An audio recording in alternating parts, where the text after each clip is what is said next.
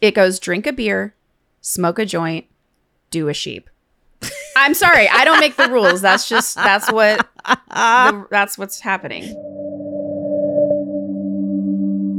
Welcome to Holy Ghosting, a podcast from your middle aged mom friends about deconstruction. I'm Lindsay, and my favorite weed shop is just down the street from my church, and they happen to financially support my church and our outreach programs as well. And I'm Meg, and I became best friends with weed during the pandemic thanks to Lindsay and Sarai. Oh, I'm Sarai. Thank you. I feel honored. I'm Sarai, and I have a love dependency relationship on the weeds uh, because of the pandemic, but it kept me on life support, and now I'm okay. Thanks, marijuana. Amen. Hallelujah. All right, so today we're talking about drugs and booze, but we're talking about drugs, not the prescription over the counter type. We're talking about cannabis, marijuana, weed, pot, grass, herb. Mary Jane. The devil's lettuce. Our The favorite. devil's lettuce. And we're talking about alcohol. We're talking about substances, the shame of using substances, and whatever else we decide to get into today. If you are not a patron, please come join us on Patreon. patreon.com slash holy ghosting you can support the show. Happy you're doing that by listening to us here. Make sure you like subscribe smash that subscribe button call your friends tell them to go be a patron at holyghosting.com and not only will you hear us talking about these substances but you might also get to hear some of the more unhinged conversations we have while using them. Okay? You're gonna love it. High times with the most high, only on Patreon. back to you meg Oh gosh, back in the day, it must have been glorious when you could do drugs, drink alcohol. There was no prohibition, there weren't laws you were breaking. I think it was probably a glorious time in the United States. You were feeding babies opium in their cough syrup and drinking cocaine in your Coca Cola. And everyone loved it. Except we couldn't vote, but beyond that. Eh, yeah. Yeah, And not you know, there was good stuff and bad stuff, you know? Yeah. Rights are overrated. That's what I learned from my evangelical upbringing. Well, and now in Oregon, we can imbibe while we are voting. So it's really That's come a long true. way. You know, like we we vote by mail here in Oregon. So we can just do what we want while Yeah. filling out our ballots. So come a long way. Pop that champagne and be like, yes, please. I'm voting for Tina Kotek, our now governor. So back in 1920, on January 17th, the country went dry at midnight. Ew. It wasn't until 13 years later, when the 21st Amendment was ratified, that people could start drinking legally again.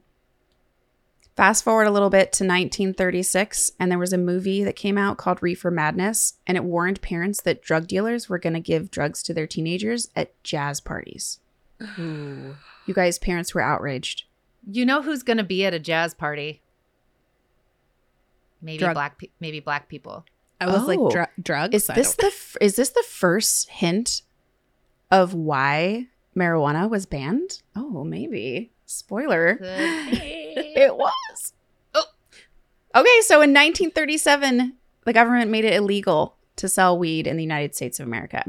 And my favorite part about that moment was that the American Medical Association came out and were mad. Like the doctors were upset because they said, no, weed should be allowed for medical reason. It has so many positive benefits. And the doctors really tried to go out thumbs up for cannabis, but it didn't work. It didn't work until 1970 when Nixon decided that the war on drugs was the new vision for our country. And that's when cannabis was then lumped in with things like cocaine and heroin and methamphetamines. And the police got real involved. Hmm. Hmm. Interesting. I don't think the Christians were sad about any of these developments in the country. I mean, I can't imagine it because fast forward to years later in the 80s when we were all kids and growing up. And in my home, alcohol was a rare thing. At least that's what we thought. I did not know that my dad had a secret stash above the refrigerator because he was an alcoholic. He did drink all the fucking time. Oh Uh, But you know, for for me, it was like No, my parents don't drink. Every once in a while, they'd get beer when we'd get pizza, and I thought it was so weird to see my parents drinking a beer. Linz, what was it like for you? So yeah, growing up in my home, uh, there was not alcohol in my house. I don't remember my parents drinking when we went out to bars. Like my grandparents, or at least the ones on my dad's side, the religious ones. My mom's whole family are alcoholics. So there was like two layers of there was the Jesus layer, but then also the familial history. But my dad's all very conservative Christian side of the family, like didn't drink either. And as I recall, I don't remember like alcohol being preached about a whole lot in church. Drugs, definitely. Alcohol, a little bit. It was just more the social shaming in Christian circles. But I definitely feel that marijuana, drugs in general, it was that whole slippery slope argument, and everything was going to lead to the next thing. And then you're just going to be a drug addict on the street. And it was funny. I was thinking coming into this, the like, the slippery slope argument that we all got as kids I feel like it always led to like bestiality. like, was that a thing? Oh I know that had more to. Do, I I know that probably had more to do with like homosexuality, but in my mind, like They were connected. well, like no one talked about bestiality in any other circle in the world. It was just Christians. That It's was true. like the worst place you can get to. Yes. right. It's like if you can marry another woman, you what are you gonna marry your cat? Yeah, yeah, exactly. I like guess. if if you're gonna fuck another lady, then you're probably gonna do that to a horse. I don't Might know. well like it just fuck I was gonna go sheep because I do feel like sheep. They're so cuddly. they're so like warm. I don't know. they would cuddle sorry after. If, like, sorry if I the visuals that I just gave, and not that I'm saying that anyone ever told me that alcohol is going to lead to bestiality, but uh, it's Your certainly little brain made that little connection. So, Rye, homegirl, what did you believe about drugs and alcohol when you were a wee young thing? Yeah, so like you, I grew up in a family full of slick shoes. Uh, one, a nice Christian band reference, wink. Oh, And they were my also- favorite. oh, I got that. Christian I got band. that one. Yeah, also a, a Goonies reference, so other eye wink. Um, but yeah, I I think this slippery slope thing is funny because it's very steep, and you're not wrong. Like you you ended your examples with ending up on the street, and so in my recent work around homelessness, that is one of the big moral hazard arguments and one of the reasons why people are like people don't deserve housing if they're addicts like that's a whole can of worms that we can get into Mhm. later but as a kid as a free methodist i we were in a, a religion that did not allow drinking but my dad d- did enjoy uh, the original henry weinhard's and he had that in his fridge and would drink like a beer sometimes. And so it wasn't like weird or foreign to me necessarily, but it wasn't like my mom never drank at all.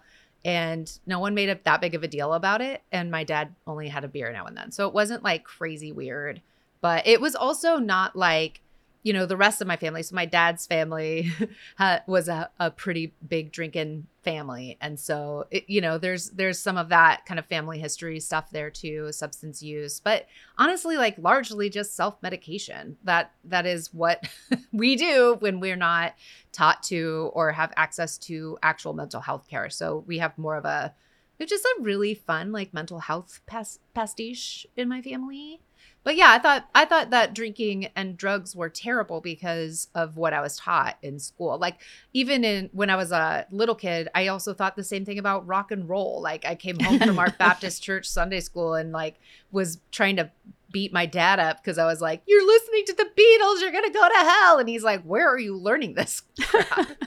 Well, and also with all the music, like the drugs, they all use drugs and they Yeah. sang about so it's all very like intertwined. And the other messaging about drugs was that it like destroys your brain. It's gonna kill your brain cells, and if you smoke marijuana, you will be stupid. Like, Yeah, we Yeah. were we were a part of the uh the youth who were indoctrinated with the frying pan and the egg. yes, yes, this is your yes. brain. This is your, your brain, brain. on drugs. Right. And that wasn't is Christians. That wasn't. I mean, Christians No. ran with that to that be was sure. Nancy Reagan. Hello, just Yeah. oh know, Nancy guys. Nancy was a was a huge help in criminalizing and uh, destroying minority communities. Yeah. Uh, I I really do believe that the the government's involvement with criminalizing cannabis is like one of the most racist policies that has had such long term effects on every single person who lives here in our beautiful little country. Because you know, critics were arguing that the war on drugs was like a super expensive failure, which just statistically it's it is. Mm-hmm. It had very little impact on the overall supply of drugs. And there were obviously much, much higher rates of incarceration for nonviolent drug offenses. And as we all know, that primarily affected minority communities. It did not affect the affluent white communities, and it did not stop drug use from the affluent white community and their kids. I think it's also valuable for us to note that wasn't just cannabis that that was happening with like obviously crack cocaine and and Yeah. the differentials in sentencing and and things like that where drugs street drugs meth in, I think is another that was is very kind of class based and so if you're using cocaine you may get away with it but if you're cooking meth it's it's different you know Yeah. and so that i think is also really important and i'm not trying to take away from like the racial obviously like crack cocaine is decimating to, in, in the criminal justice fight uh really horrifying so yeah it's it's a lot It's also my biggest pet peeve is why we don't call food crack. When we think of food is addictive, oh, I did a TikTok about this recently, y'all. Stop calling foods crack. I don't want to see your Christmas crack. I don't want to see cookie crack. None of it. That shit destroyed communities. Yeah. And it's not funny and it's not cute. So stop. right unless the federal government laced your food with an addictive substance sold it to you to fund illegal wars in latin america then you might be able to Then, but you're sure, gonna have to yeah. show me the paper trail for that Yeah, I'll Bring make an receipts, though. exception. Yeah, in that case. Yeah. What were the talking points or the reasons why you guys thought alcohol was not okay or should not be used? Well, I think I was told it was something that you are relying on instead of God to cope with your problems. Um, you know, drunkenness is talked about in the Bible as a sin. So there's that using it to excess. Um, and in my family, like I said, there was just a layer of fear with the alcoholism that ran rampant in my mom's home, which is totally valid. And I and I understand that. But yeah, it was just like with so many things in evangelical Christianity, there's not a lot of nuance and it's all based on fear. It's just this thing only you can only take it to the extreme there's no there's no middle ground which is funny because the story the way the story goes in my family and i don't fully remember it happening this way is like basically once i turned 21 i came home for christmas that year and just like bottle bottle of champagne and just i was like we're having and my parents were like oh and apparently they had been drinking wine in recent years but they were like afraid we'd judge them so they hadn't told uh, it was like this weird and now like Oh. wine is just yeah it's it's now it's expected at like family holidays but my parents say i i broke down that while i was just like screw this we're drinking wine together Gosh, You were Lindsay is Lindsay is so good at that. You Yeah. guys, Lindsay is like apparently the goddess of libations. That's wonderful i like that for you that's a, good ba- role i'm a bad influence or good influence No, it's a good. on It's a you- Goddess of positive. It's yeah. positive. you're you bringing are the party yes, yeah. and you're also like tearing down these ridiculous mindsets in people that are like you know no other god before you. I, I just remember this idea that alcohol or drugs would become Mm. a god, and it's something that you know we were. It, it was like that youth group fear tactic yeah it Yeah. wasn't it wasn't going to be fun it wasn't going to be enjoyable it wasn't going to do anything positive for you um which Well, you know kind of like s- sex how they viewed about like how that was going to become a god and you were going to become addicted story like if you start having sex you're going to become addicted to sex You're clearly. right. This whole idea of asceticism, of withdrawing from society, of like not even being in the world, but not of the world, which is very Bible. It is being in the world and not in the world by not participating or partaking in it. So it's setting yourself aside. That was like an explanation of what holiness meant to me. Like when I was Mm. even in Christian college, that's set aside or reserved. And that is, I think, a big piece of this is and I'm accidentally gonna start getting political again. Sorry, guys. Not sorry. I have to. But the truth is, this is like the idea that we can control other people's behaviors and personal choices, what they ingest in their bodies, what they do with their bodies and their genitalia or whatever. That's our business. And we need to make it illegal for them to hmm. do it in ways that we don't approve of even though that makes absolutely no sense in the framework of evangelical Christianity, in my opinion, which is, you know, oh, just accept Jesus in your heart and like live this life. It's not for everyone. That's the that's the fucking point. So anyway, abstinence only. Fuck that. It's not real. Stop it. Amazing. I mean, I do understand this idea that they didn't want kids to go out and party. They were like, it's not safe, your brain isn't fully developed. Like, but I just think those are so much more compelling reasons to talk to kids about is like the idea of brain development, the idea of your inability to uh, control your impulses, um, the fact that you just are going to maybe be a thrill seeker. And so that could lead to some harm or some dangerous situations. End up having sex with animals because of drinking. Obviously, that's where we're gonna Obviously, proceed. That's where it's. It's like Well- step three. Yeah. It goes. It goes. Drink a beer, smoke a joint, do a sheep. I'm sorry, I don't make the rules. That's just that's what the, that's what's happening. That's, our cold open. Wrap it up right there. Solid. but hey, you know Hey. what? We aren't in that zone anymore, and we're Yeah. going to talk about it. We're going to. talk smoke a lot of weed about it. and I have done zero sheeps. I've never had any sexual feelings toward any animal whatsoever, besides humans. That was Oh. a controversial take. You're welcome. I, Think I about do. that, guys. yeah, take that one home and think about it for a minute. You're welcome. Sermon over. I don't think I had a concept of like why drugs or alcohol were bad. I think it was just said that they were, and I was like, yes, that makes sense. And so there was a lot of reinforcement on that. Like, do you guys remember uh, Choose Your Own Adventure book? Oh, Mhm, loved it. I'm mhm. obsessed. My cousin had one that was like an off-brand Christian knockoff of Choose Your Own Adventure, and it was like about drugs and alcohol, but especially alcohol. Ooh. And so your choose your own adventure was basically like if you ever chose to drink at any point in the book, you would die like 3 steps later.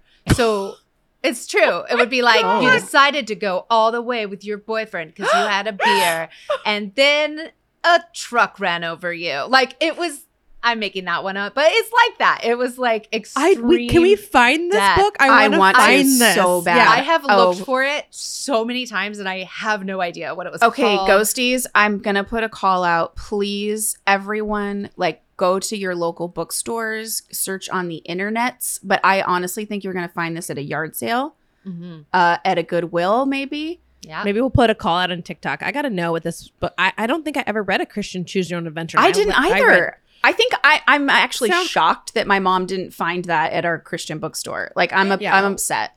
Yeah. Sounds like a real fun time. It was. like Those are like two way- things that I was obsessed with. Doing Yeah. like making sure I didn't ever do the wrong thing Yeah. by mm-hmm. practicing.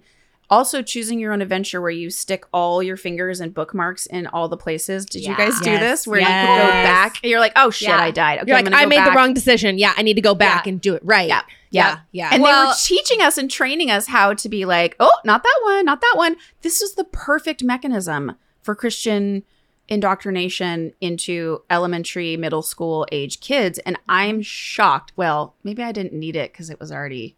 You were already there. yeah, my cousin probably did because she was a wild woman. And the best part is that I uh, had this, like, she had this amazing, intoxicating influence over me, not as a real drug, but as a person who made it okay for me to be really naughty. And she, we would read that book like, okay, what's the fastest way we can murder this person? Like, okay, they're gonna drink, they're gonna smoke a joint, they're gonna have sex. Now they're dead. We did it. Yeah. So it was more about how do we choose the worst adventure in that particular book because it was funny. It was hilarious. That sounds so fun. yeah, it was. Honestly, little Shout out, Micah. Sarai I love you. Becca. Oh. Micah. Oh, But I do have a cousin named Becca. She's just she's. I just was a- giving Becca credit. Sorry, she's a Micah. Little. She's a little kid. She was little when I was a kid. Anyway.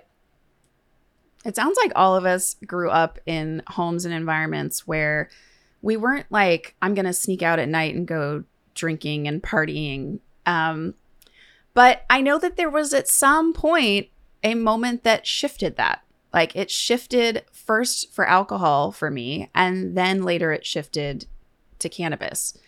Um, but what was that transition time for you in your life? Like, when did it happen for you and how did it happen? Were you guilty? Is another thing I want to know. And like, how did you process that transition? Lindsay didn't have a problem apparently because that Christmas that Christmas champagne just literally popped the cork and she was like, "Good, I'm done." But what was it, Linz, that like you left and what was the thing or the reason that you felt like this is a totally fine and should be normal thing and I don't need to feel ashamed?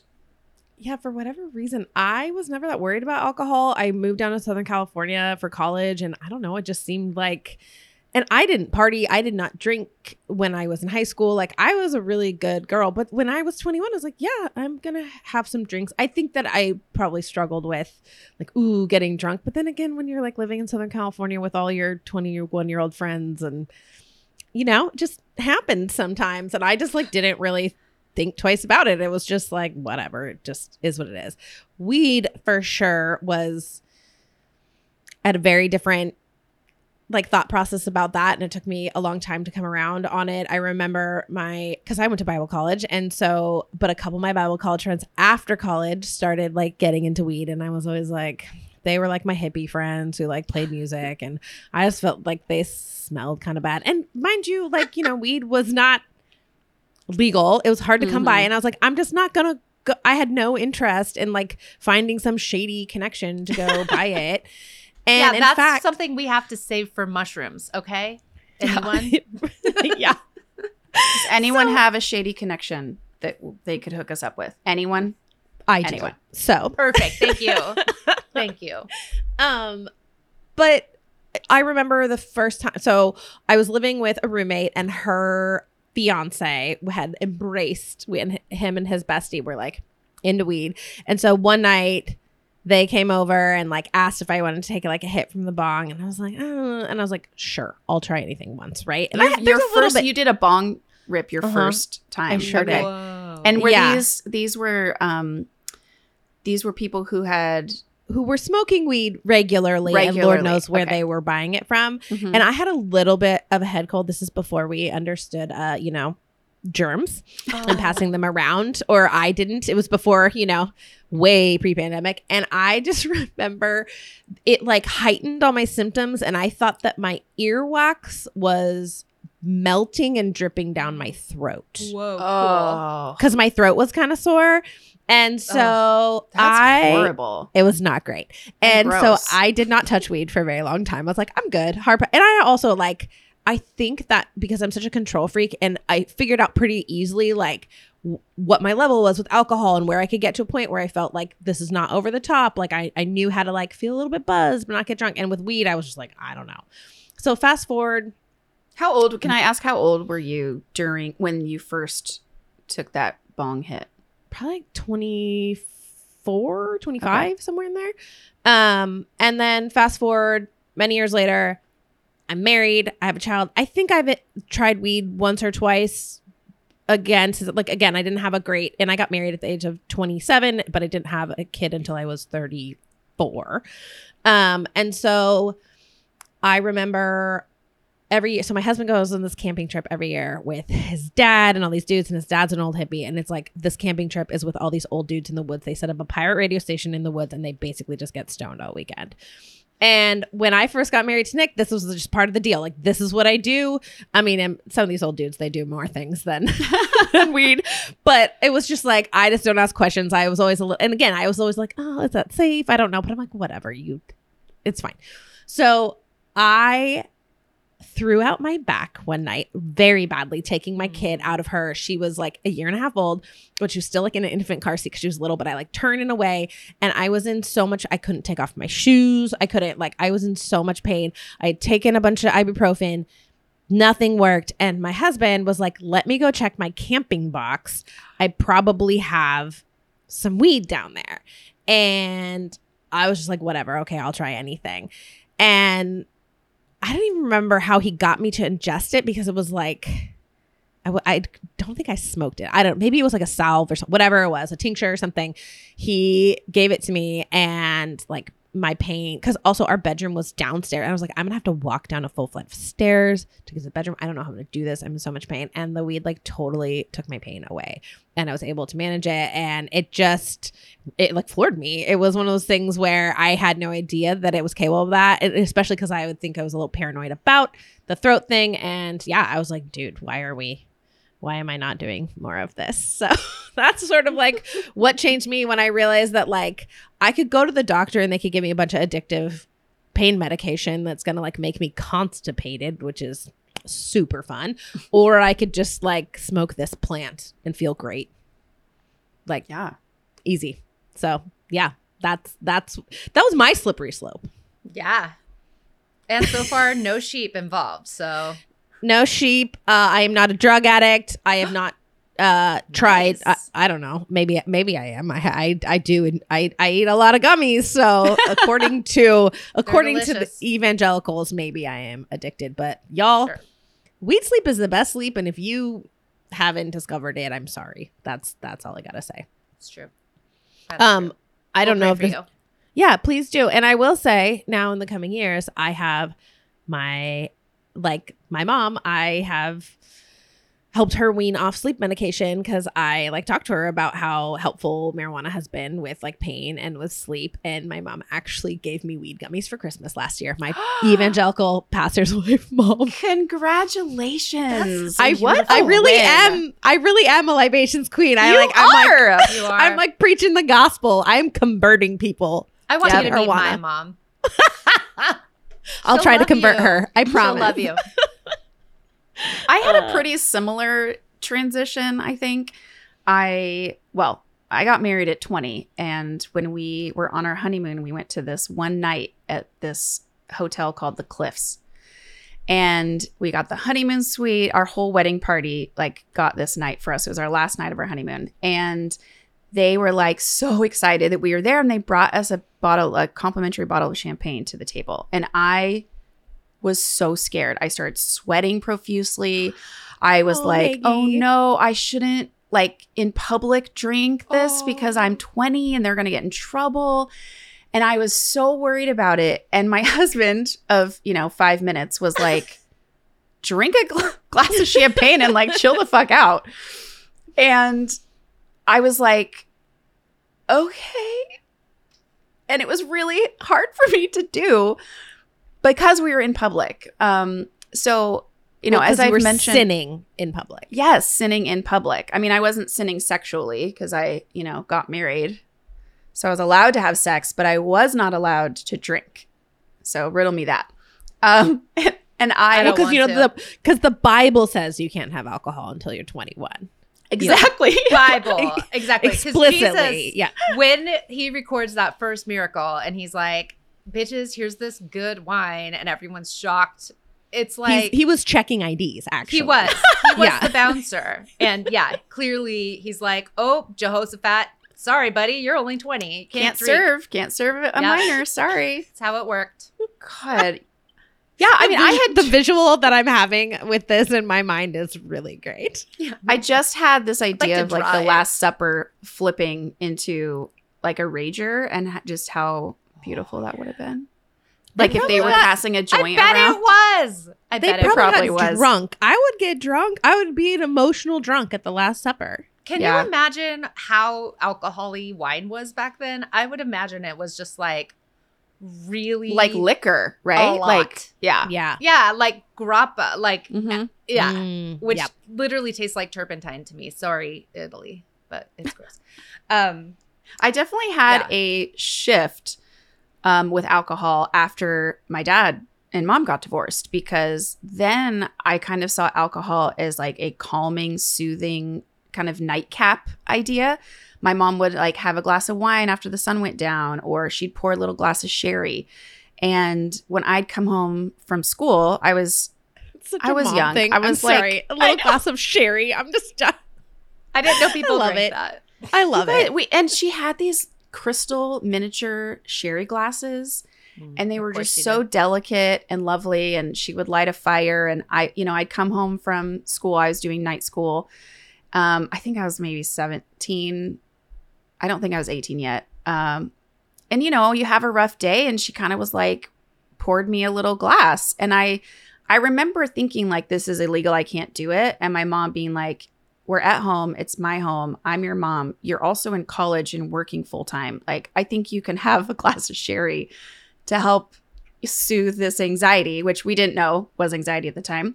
So self medication with alcohol became something for me that I kind of latched onto really early. And I know that that is something that's just in me from generations back.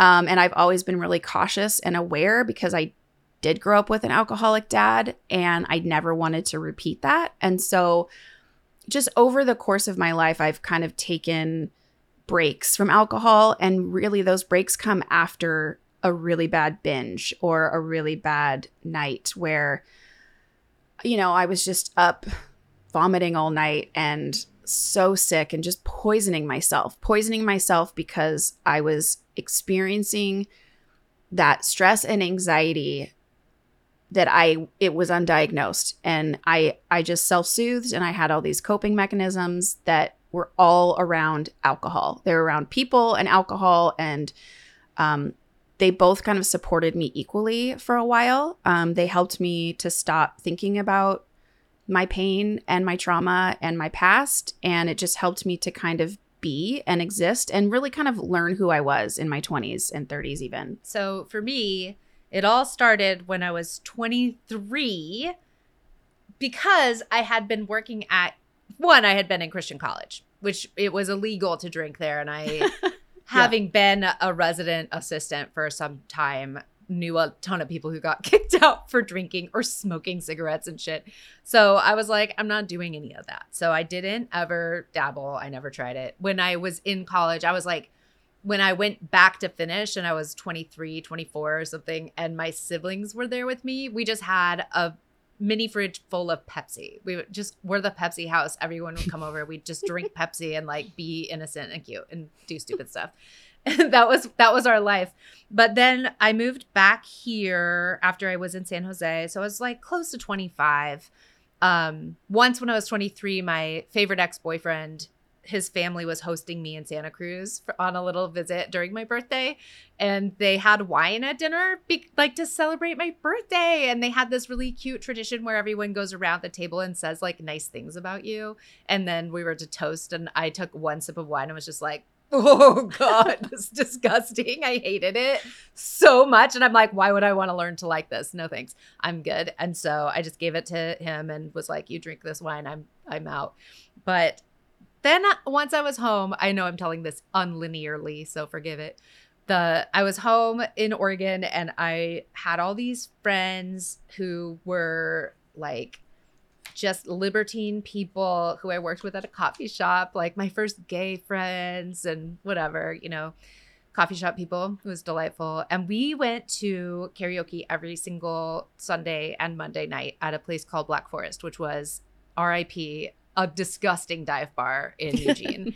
really disgusting, but right by where I lived, which was at a mortuary at the time. And so I would go meet my friends there and you had to like buy drinks to be there. And so I'd buy like whatever their drink special was because I had no idea about alcohol and I just wasn't like, I didn't care about it, but they'd make me buy something. So I got like some drink that was like melon flavored and just bright green. Great. Just, Say, Sarai, yeah. that was my first beverage that I purchased on my 21st birthday. I got a Midori sour, Ah! which is because I didn't know either. I had no clue how to order alcohol or like what you should drink. And Yeah. someone had told me that it was like good, but it was bright green, melon. flavor. That's what a Midori sour is. And then a guy at my birthday party bought me a shot of Jaeger. oh, And- God. And I hate now I know. I didn't again, I didn't know at the time. I hate that flavor. I hate anise, I hate licorice. Like Uh-huh, uh, me too. Yeah. Yeah. But that was my yeah, my first I I w- I went to downtown Disney in Southern California and bought a Midori sour like a Wow. basic bitch. For That like $20? epic. yes. Well, even at Black Forest, it wasn't cheap. And I was like, this is a ripoff. This, first of all, this is disgusting. And I'm going to die from it. And also, all my friends are drinking like $1 PBR. And I'm like, Yeah. I guess I should learn to like beer. So my brother and I, Joey, and went on an adventure to develop a taste for beer. And little did I know, but we started out with like the worst possible beer ever. And I'm gonna just name check it because it was so gross. Boar's Head, which is a light beer by Henry Weinhard, because it mhm. was our family brand. That was Yep. what we knew to buy so bad. It's just like I couldn't drink it today after I love beer, you know? Like I can't I can't. But uh so we we would buy different beer and we would drink it me and Joey and just be like, "Okay, we can do this." And like record our little songs and it was very it was a cute time in our lives. Um and I did learn how to like beer. I drank a lot of Mirror Pond at the time, which was like the Mhm. ubiquitous Oregon microbrew from Deschutes. That's the Oregon beer. Yep. Yeah, I'm putting heavy air quotes around it, but Mirror Pond, it tastes like perfume, but you know, everyone was drinking it at the time, so I'd do that. Um, and so that was my foray. I just then I just really liked it. And I was 25 and I was like, yeah, I I wasn't going to church at that time. I wasn't like in it. I wasn't in the lifestyle, the evangelical lifestyle. I want to know in your 20s what was your go-to drink that you would like get at home or have at a party or order when you went out? literally gin and tonic until I overdosed on gin and tonics with the funeral directors from the morgue I lived in. So we went, we lived, I lived in this mortuary that was like two blocks away from Jameson's, which was the bar that all my friends went to, and like some of them worked at and stuff.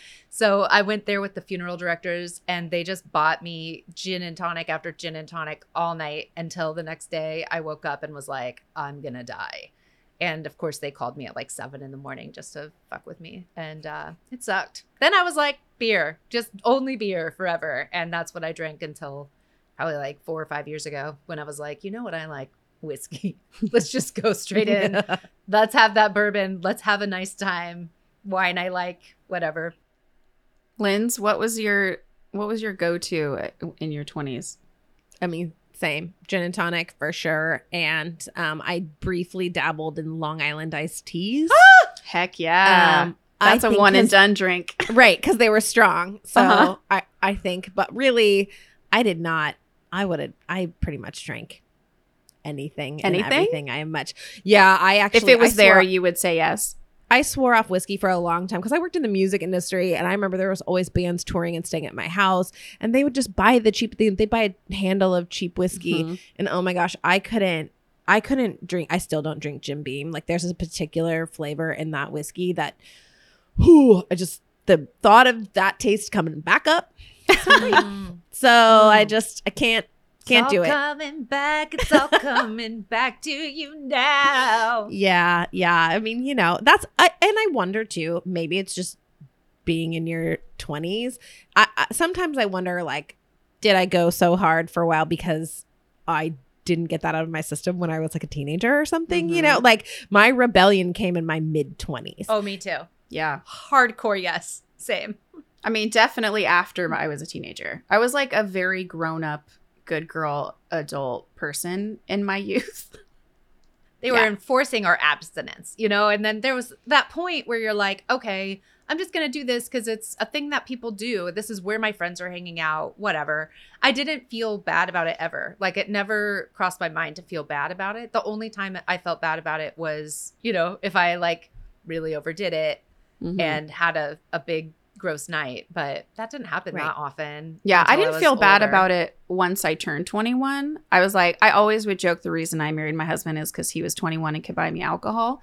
Hmm. So for that first year, it was like the best joke. But, you know, we had our favorites too. I used to drink in the summer when I was in my 20s. My husband would come out with rum and a cherry Coke Zero in a can. And I would pop that top. I would drink.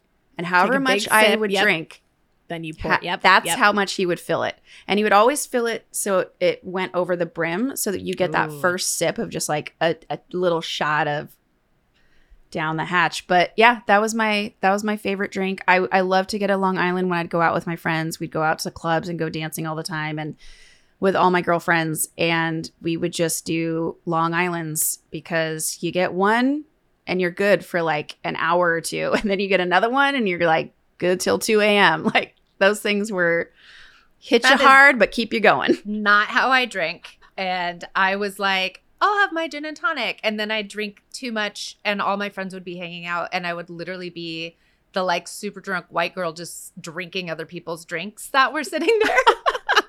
Did that a lot. Like Amazing. a lot. It's kind of embarrassing if I think about it, but at the same time, I'm kind of like, oh, what a cute basic bitch. I love that for me. what a time.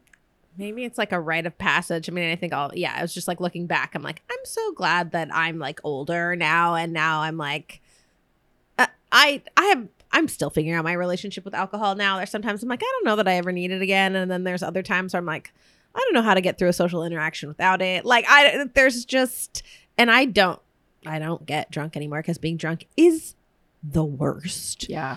and the headaches ugh like it is straight poison you're putting in your body which is why weed and i have become such good friends like i just th- there's part of me that i'm like if i've got weed i don't know that i need alcohol anymore Yeah. like I Yeah. did a pretty purposeful transition, I feel like, without thinking about it, but it it was the right thing for my body when I stopped drinking. Um, I had undiagnosed endo endometriosis for a long time and I used alcohol to really help stop that chronic pain. It just you you want to forget about it, you want to not think about it for 5 seconds and it helped, I guess. I don't know. It was a good mask pre-cannabis legalization my, my pain was so intense that i finally had somebody say you should really try cbd and it took so much for me like the research to ensure that i was not doing something illegal and that i wasn't going to get in trouble and i started to experience the benefits and it started to just it literally just took this edge off that i couldn't get rid of with any other pain medication. And with with alcohol the hangover the after effects um, were intensified because of endo. Um, it's an anti-inflammatory issue. And so anything that causes inflammation in my body would just result in really terrible weeks honestly after. So when lindsay told me about cannabis and the THC side of the cannabinoids. Like, I was not sure. I was very not sure. Um, how did you convince me? Like, what what was the don't- impetus of that? Like, you just Honestly, were I like, think- try it. Well, I I think I, as I recall, I think I'd mentioned it to you a couple times, and because for me CBD doesn't have a lot of effect on me, I have to have at least a little bit of THC to like activate that. It just I've never felt effects from just CBD, and so I knew that CBD was working for you, but I knew the pain that you're in. I knew like you struggle with. We're very similar in some ways, like with our anxiety and our and so I think it was like when I started smoking weed before D and D games, and you could see that I was like still playing and with it. I wasn't like out of I don't know that that's sort of like how I remember it. Sort of just like, and then you were like, oh, she's having fun, and so I mean that was right. The first time I got you to smoke weed was after a D and D session. Is that right? Yeah, because I had a kind of a similar experience to you in my 20s where we had decided that we were illegally going to get some marijuana and we were going to smoke in our apartment with people that had been smoking for a while that were friends that we trusted. I kind of was like, okay, I'll just try. Um, and because it was pre legalization, I could not find a lot of information about it. So I had Mhm. no clue that there were different strains or that they had different effects, or it was so untalked about in every circle of friends. It, it was like I knew what a shot would do to me versus a cider or a beer. And I didn't know any of that with weed. I had there was no education around it. And so it, it not only was it a total mystery, but it was also illegal. And so those were like two strikes against. But for some reason, we decided that we were going to do it with a group of friends. And I asked somebody that I work with because I knew that her long-term partner smoked weed all the time. And so I bought a joint from him.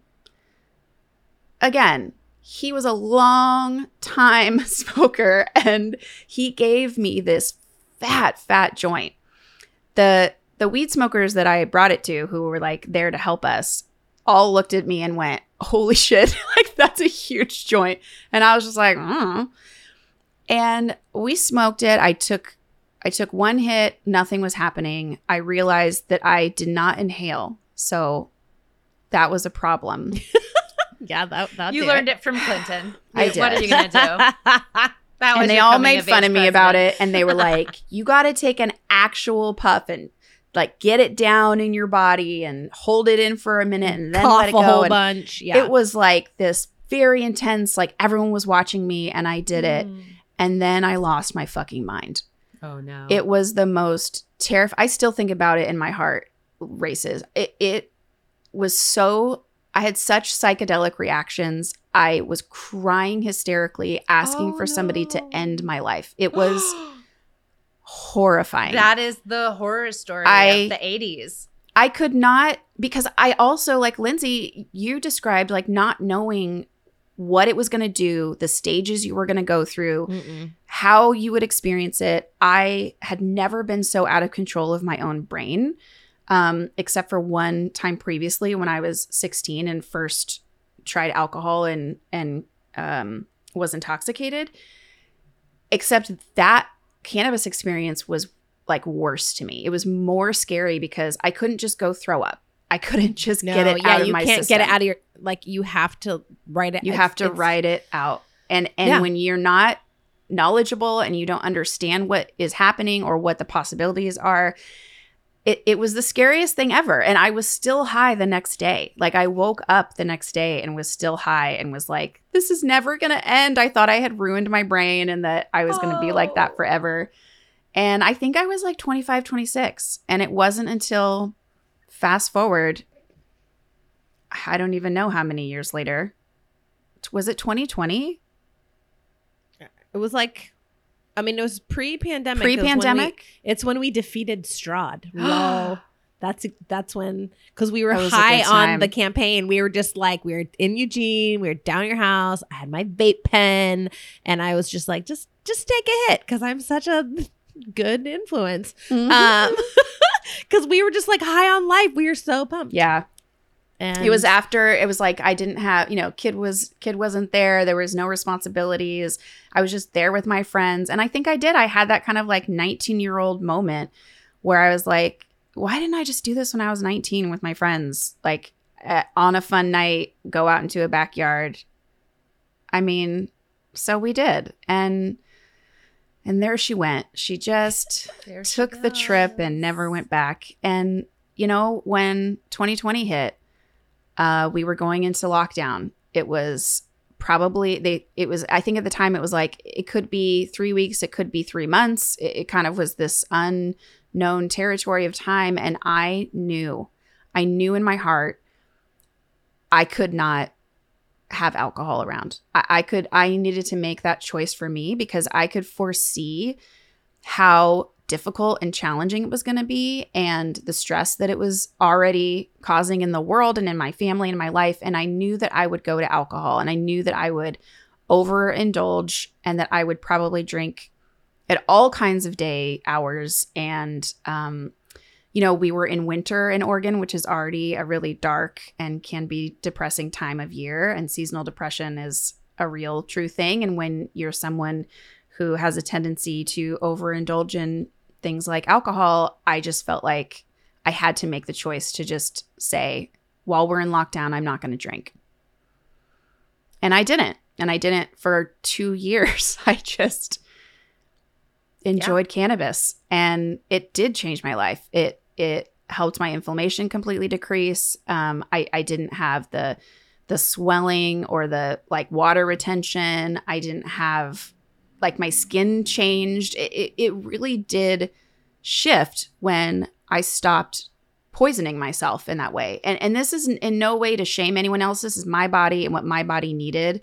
And I just listened to what my body was going to react with. And I think that's that's what I want for people. I want people to not just think what's acceptable in society or what's not acceptable in society, but what are the things in your life and in your world that you survive in that are good for you or things that are going to harm you. And to make those individual choices is like what I truly think when we talk about freedom, like that should be what it is. It's that true body Right. autonomous freedom. Well, and it's why like having a collective choice or just saying like, "Ugh, weed is bad for everybody."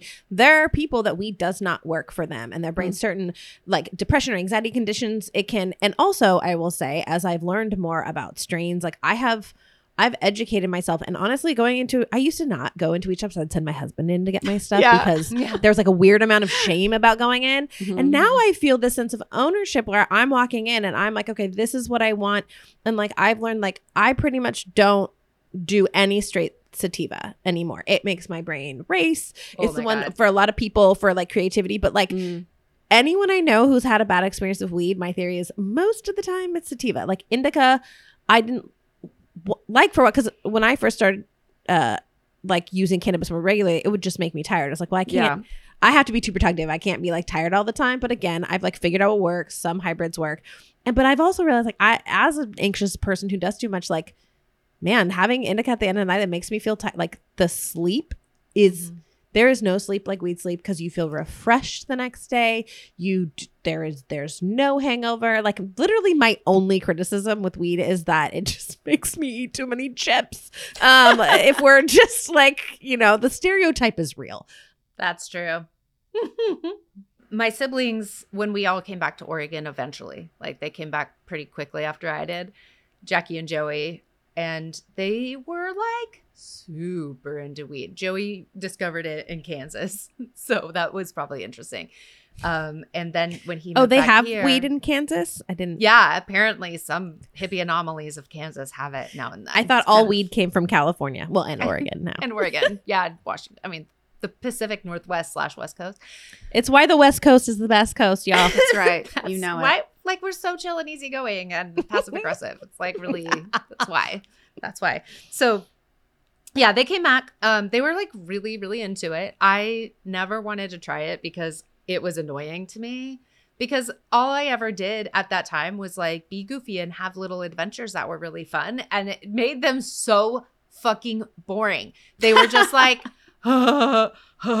and they would smoke and sit around the their disgusting apartment that my They were Beavis and Butthead? friend. They were Beavis and Butthead, but Yeah. like less interesting. They were just literally sitting around, being high, doing nothing, just being like totally zoned out. And I was just like, uh, I need to make other friends apparently because I can't They were live in this too world. chill.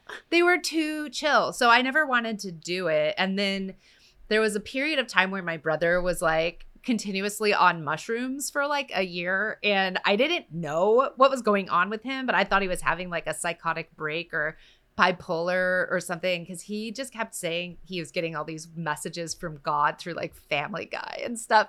And he'd be like, oh, I just want to smoke weed with you and mom. And I'm like, okay, well, I'm never doing that with you. So no. And mom isn't ever going to do that either.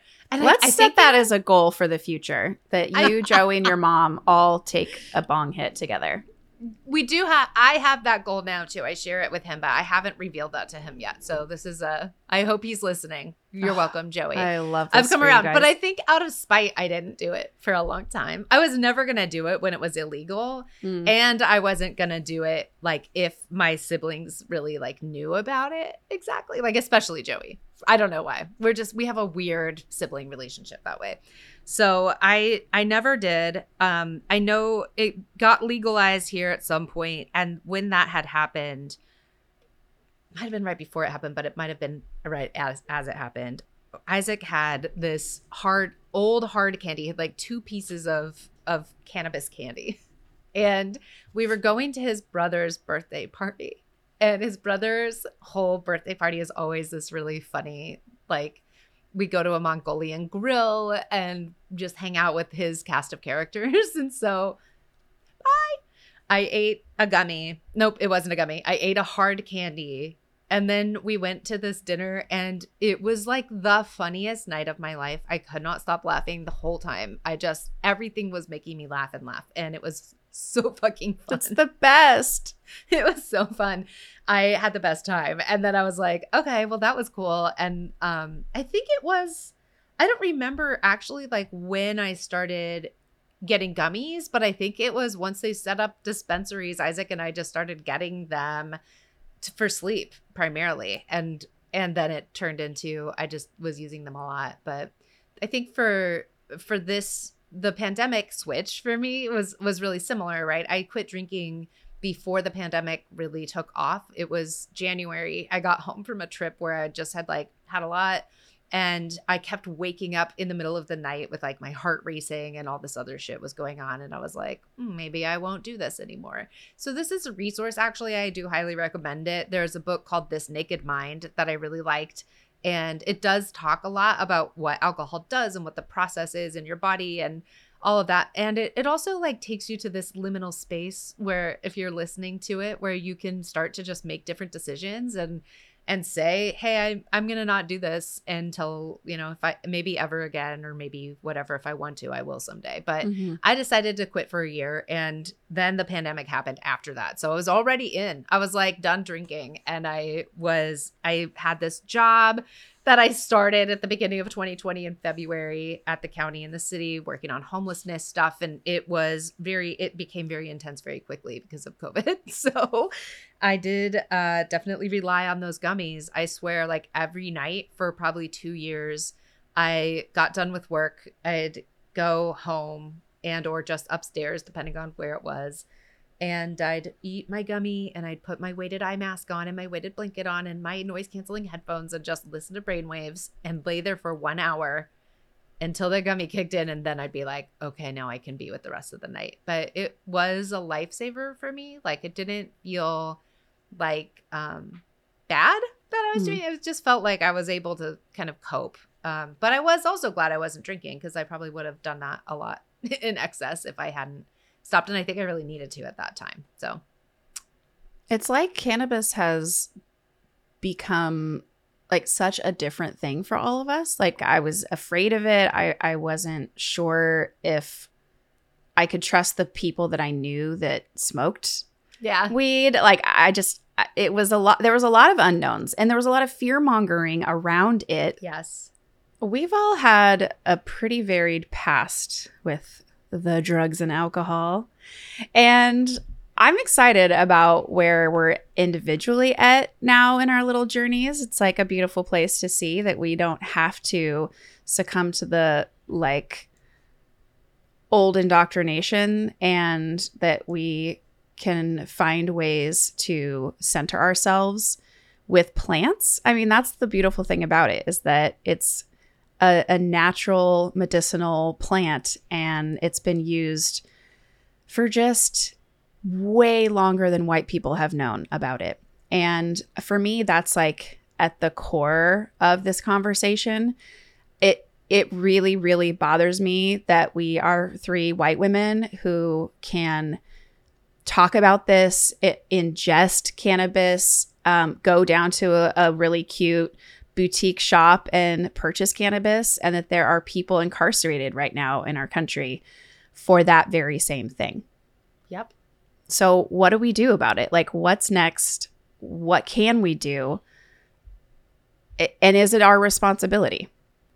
Yes, it is our responsibility. Resounding yes. Absolutely, yes, it is. I, I mean, I think it's there's so much to be said about privilege and this is one of one that is massive is that we have we happen to live in a state where cannabis is legal.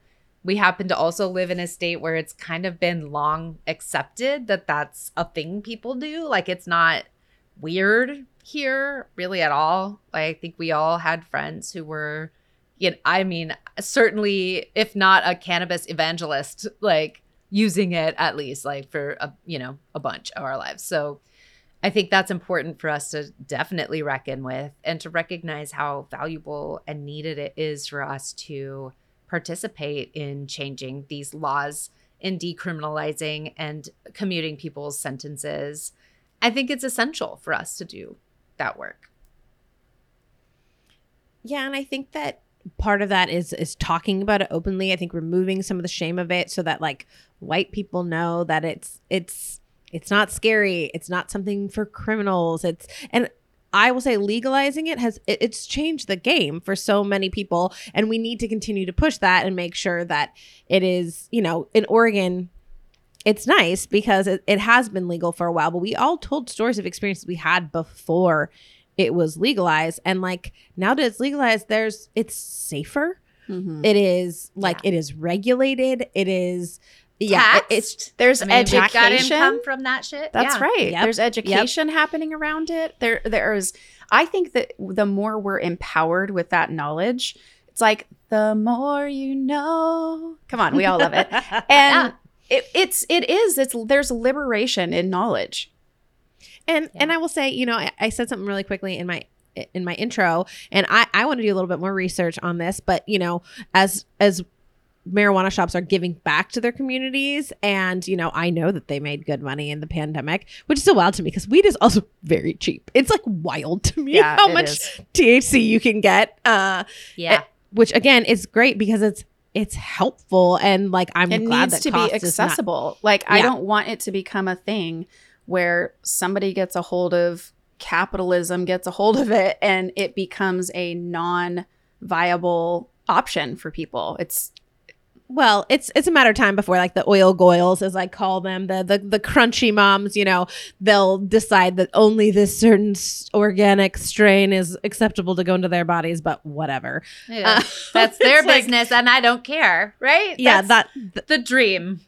that's to be expected. But you know, like one of the wildest things that's like to me about the church that I go to, I go to a liberal Episcopal church here in Portland, Oregon, and we do a ton of work with um, houseless folks. We run a food pantry, etc. And like the weed shop up the street from us, good old Kaleafa, um, like has sent us money. Like they sent us a check for a thousand dollars not that long ago because Oh, they were that's like, they have like a discretionary fund to give back to things in the city and help our city. And so they have they'll like they choose different like nonprofits to support. And they were just like we like the work that you're doing in our neighborhood and our community. And i was like damn i go to a church that is like supported by our local weed shop. And i did not think that that was possible. And i and i love it. Preach. i love it. that. More of that, people. yeah if your church is supported by your local weed shop I, I think they're doing something right. That's what i gotta say. So i was like well now i know we're all and the best part is so the gal who was senior warden before me she said something to me. She was like well now i know where i'll get my gummies from. And i was like oh like it's one of those things where you're like oh we can like also talk about like i've mentioned I to my see you now. yeah i've said something to my priest about gummy. I was like i'm not gonna be mm. ashamed to like admit to her that i imbibe in cannabis like it's i drink wine with my priest all the time why is it a big deal that i tell her that i get high as well so i think removing that stigma and just people being open and honest like that this is a thing that i do i i was really scared for a long time like I didn't put on the internet. I still look on my Instagram. I feel like I've I've admitted on Instagram like once that I Mm. get high. I'm like, I get uh, high all the time. like, why is this the thing that Yeah. I'm afraid to like say? yeah. Like, am I afraid of people judging me? Until Biden decriminalized cannabis federally just this past year, like, and he didn't, it's not like 100% legal everywhere yet. So it, there is still this little bit, for me, of federal law breaking fear. Yeah, it's illegal to fly with marijuana in our country still.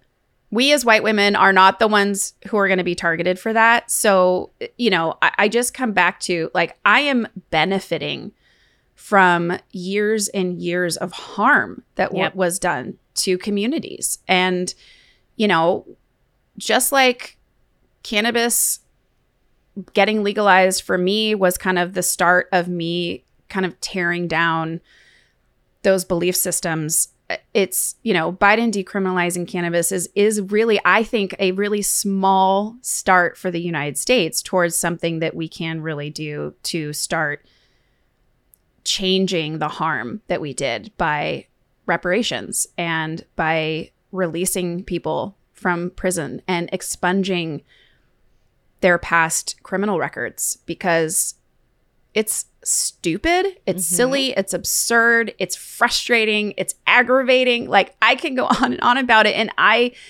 I'm frustrated that I can just walk out, go take a bong rip, come back, do some chores, you know, and that there are people in in jail for that right now. It's It's almost like you're saying that our system isn't fair or equitable. What? What? The justice system is unjust? How did we let this happen? And it's like just for some and not for others. Weird. gosh. and that's and crazy. weird that white people are still benefiting from those structures. isn't it Interesting. And I know we're making Hmm. light of it. And I think it is like sitting in this discomfort is important as white Yeah. people and acknowledging it is is the first step in knowing like, sure, there may not be a ton I can do about it personally. Right. Like just like I'm not gonna stop smoking weed because like the system is unfair. But at the same time, I think acknowledging that privilege of I remember there's a lot of discussion around it was like years ago, like Miley Cyrus and Billy Ray Cyrus like posted a picture of like their weeds. They had like an a crazy amount of weed. And and people loved it, but at the same time it was like if uh and this was I think before it was legal wherever she was at.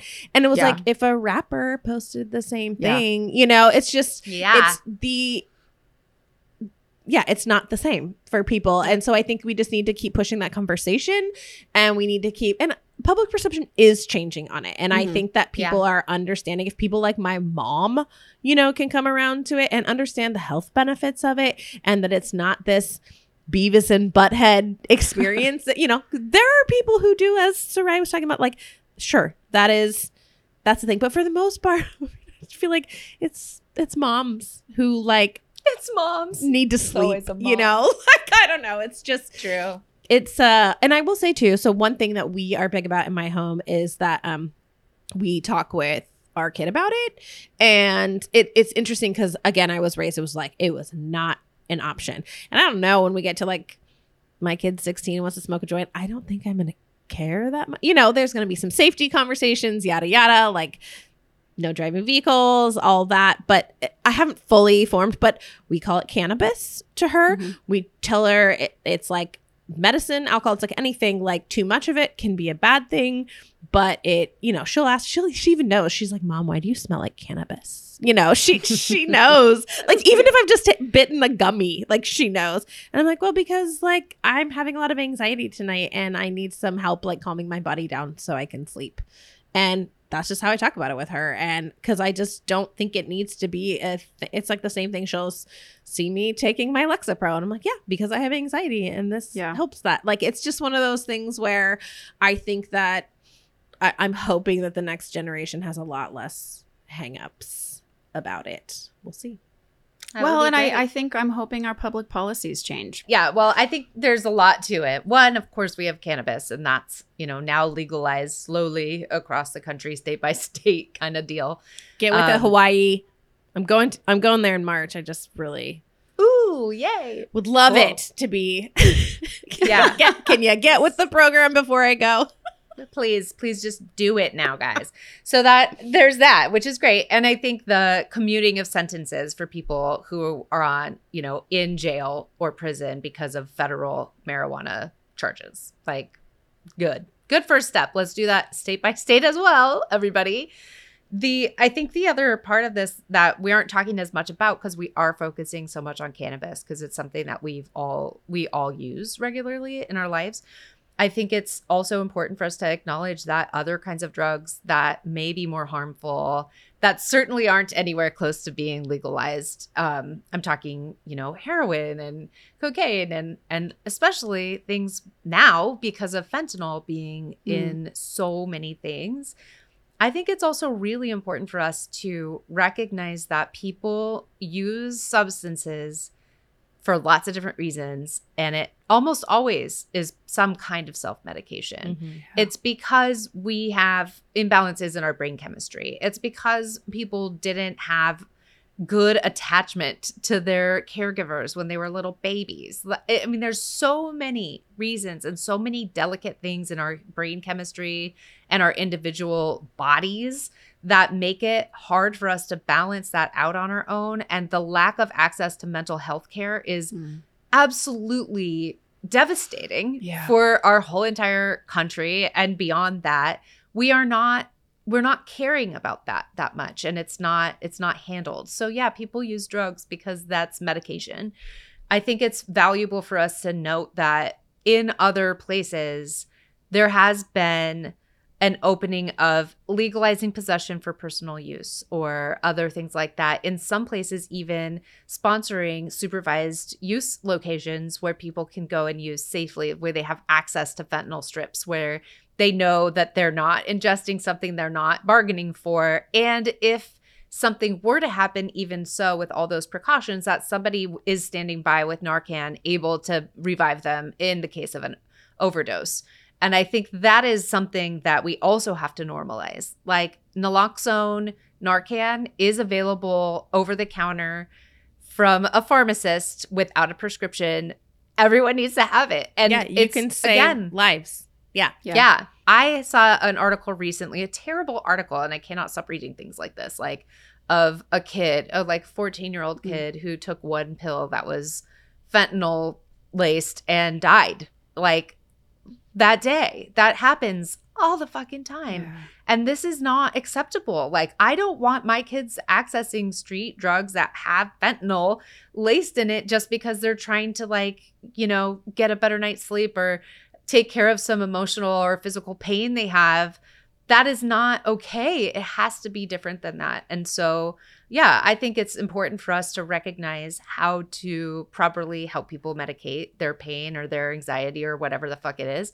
And I also think it's especially important for us to recognize that people aren't going to not do something Yep. Mhm. just because we say don't do it. Yeah. And that idea that that's going to be true is so choosing to be ignorant, choosing to say, I don't think that people are going to have sex if we don't give them condoms or education Right. about it.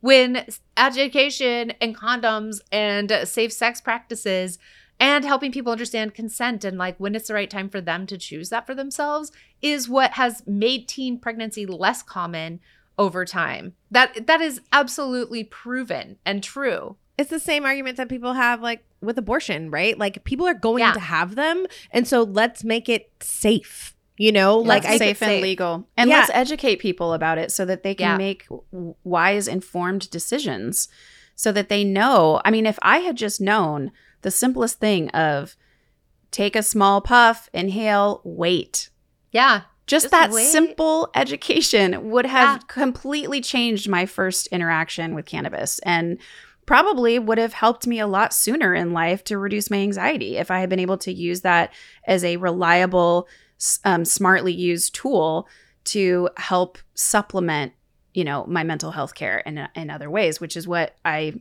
I use cannabis for now, and it's a it's a supportive, helpful thing, but without the knowledge of how to use something properly, it will be misused or it will be accidentally misused. And we have to be able to support self care.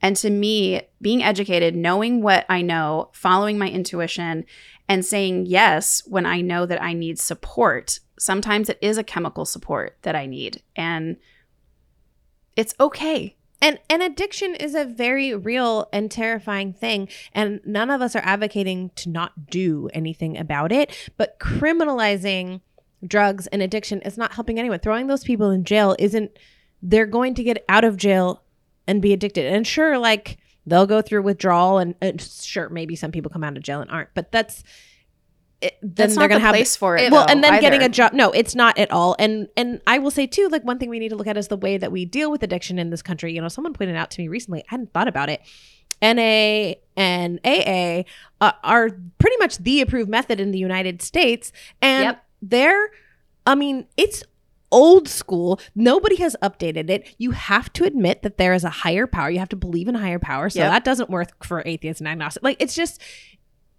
we decided that there is one way to treat addiction in this country and it Well, doesn't and we've- work We've also imagined a world where we've labeled people as addicts. Hmm. And that then becomes that is an archetypal name that we've given a whole segment of people. Not us, never me, you know, never you, Right. never Yeah. never the people we know or drink with or you know do whatever we do with but it is it is a way for us to other them and Yep. to set them aside and also to blame them for their own condition 100%. which then we're also leaving them all to care for each other because when they you know if they don't have housing and they're using and and and we are not caring for those those needs which are crucial and important things. And i think for me one of the big public policy changes that i think is extremely important is is recognition that people will use let's focus more of our effort and resource on harm reduction Mhm. helping people use appropriately like even even if it's not good for them long term to be on heroin or whatever like i would really rather somebody have access to clean needles Mhm. and clean supplies and know they're not ingesting something or putting something in their body that's literally going to poison them to death in one dose just because that's what fentanyl absolutely can do. This is not this isn't a joke. It's not something to play with. No. It's not like people aren't going to use Mm. just because they know they could die from fentanyl either because you it's not a thing you think is going to happen to you. Well, and so and as people who have worked with homeless populations, we see that the way that the government, the police, that these programs, they don't, they aren't treated as people. They Oh, no. certainly aren't treated as people who have the right to to live. Uh, you know, it's it's indi- they're not treated with dignity. I mean, I know that. uh, and I know that this can be this case with sex workers as well. Oftentimes, police will, Yeah. you know, what is the code? It's like no person involved or whatever. When someone dies, Yeah. like a sex worker Yeah. dies or an addict, oftentimes they'll be. It's just like so they're they're not even a person in your mind and and i think that we just we have to rethink so many things and i know it's hard for people to be like wait so like clean needle exchange is like so wait we're giving them the tools to do more drugs. That is a hard thing to wrap your brain around. And because drugs can be incredibly harmful and they destroy communities and they destroy families. They do they destroy people's people die from them all the time. But at the same time like you're saying like giving people the tools to do that it, like the harm reduction like allowing people to make those choices and in the hopes that like you can get them the, the treatment and the help that they need. Yeah. and on their terms we can start with basic human needs and we can help and support people within an addiction after we can help take care of their basic needs. Because without that without clean water to drink without a warm place to sleep without a decent place to shit yeah turns out if your basic needs aren't being met you might be turning to drugs to deal with some of the the things like if you if you are don't have a secure place to sleep and you don't know where your next meal is coming from like yeah i get why Yeah. people you know why people self-medicate in harmful ways it, it makes and if we can sense. consider the ways that we have self-medicated as you know middle class white ladies then of course anyone in a trauma or challenging situation is going to need that same support and the ways that we can find that through community and community support aren't available to everybody family Right. is not available to everyone and when there are options to numb things and to stop the pain Yeah. The day to day trauma of being alive on the planet, especially when you don't have all of pieces that you need to put together a life, like it's it's it's exhausting at, at best. But and I think it is I think it's honestly to me a lot of it is basic needs and another is changing our perception of what it means to have addictions. And that many of us are addicted to many different things. And Mhm. that doesn't make us bad. It doesn't make us evil. It makes us human. And it does mean that maybe our brains are imbalanced in some way. And and that's something we all can learn to deal with in different ways and i think ultimately the more that we're able to take responsibility for ourselves and our actions and also help other people access what they need in order to get by stay alive another day that's that's the direction that we need to be moving. Because it's not that a person who has an addiction is an addict and stays an addict forever. And that's one problem i have with 12 step programs is they're forever. Like you can't not do it because if you're not going to meetings then you're going to relapse or whatever. That's that's not healing really. That's that's like i guess it's i mean it's probably better than nothing and it works for some people so yay for that but it's also not the one size fits all solution for Mhm. everybody Mhm. and one book I'd like to uh, get, like, I have two book recommendations today. How Mm. fun. One amazing book about harm reduction and addiction is written by Gabor Maté, and it's called In the Realm of Hungry Ghosts. And one of the things that he says in that book is before we can get, before we can ask an addict to say no to drugs, we have to give them something to say yes to. If you're not saying yes to something to replace that that use that you've been using to medicate yourself if you're not able to go into deeper healing or or take care of that piece of yourself that is needing healing medication whatever support then there is what are you doing you you're not going to still be whole so let's maybe stop torturing people and start supporting people in their healing and we can make a better country, a better community, better relationships with everybody. I don't know. Is that so bad? No. And I would love for us to maybe even go way, way back when everything was a sin. And if we can deconstruct that relationship between self care, self advocacy, self intuition, and we can remove that concept of choices that we make are going to eternally damn us, Mm-hmm. I think that we could start to have more freedom and have more liberation. And I just want that for everyone, not just for me. I mostly want it for all y'all.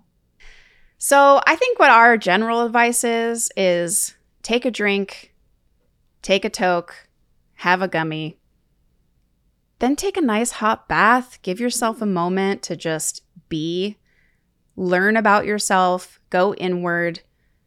It's a beautiful time of self reflection and discovery. And you know what? Sometimes you need a little help. And sometimes you don't, which is also fine. Yeah. So listen to your body. That's That's that's the best you. advice. It's the best advice ever. And if you need any help coming around, the Liberation Queen is here to help you. That's right.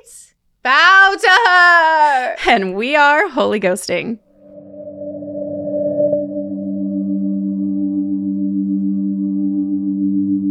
Holy Ghosting is supported by our patrons. If you'd like to join us and become a ghostie, head over to patreon.com backslash holy ghosting. And there's even more ways to support the show. Rate, review, and share every episode.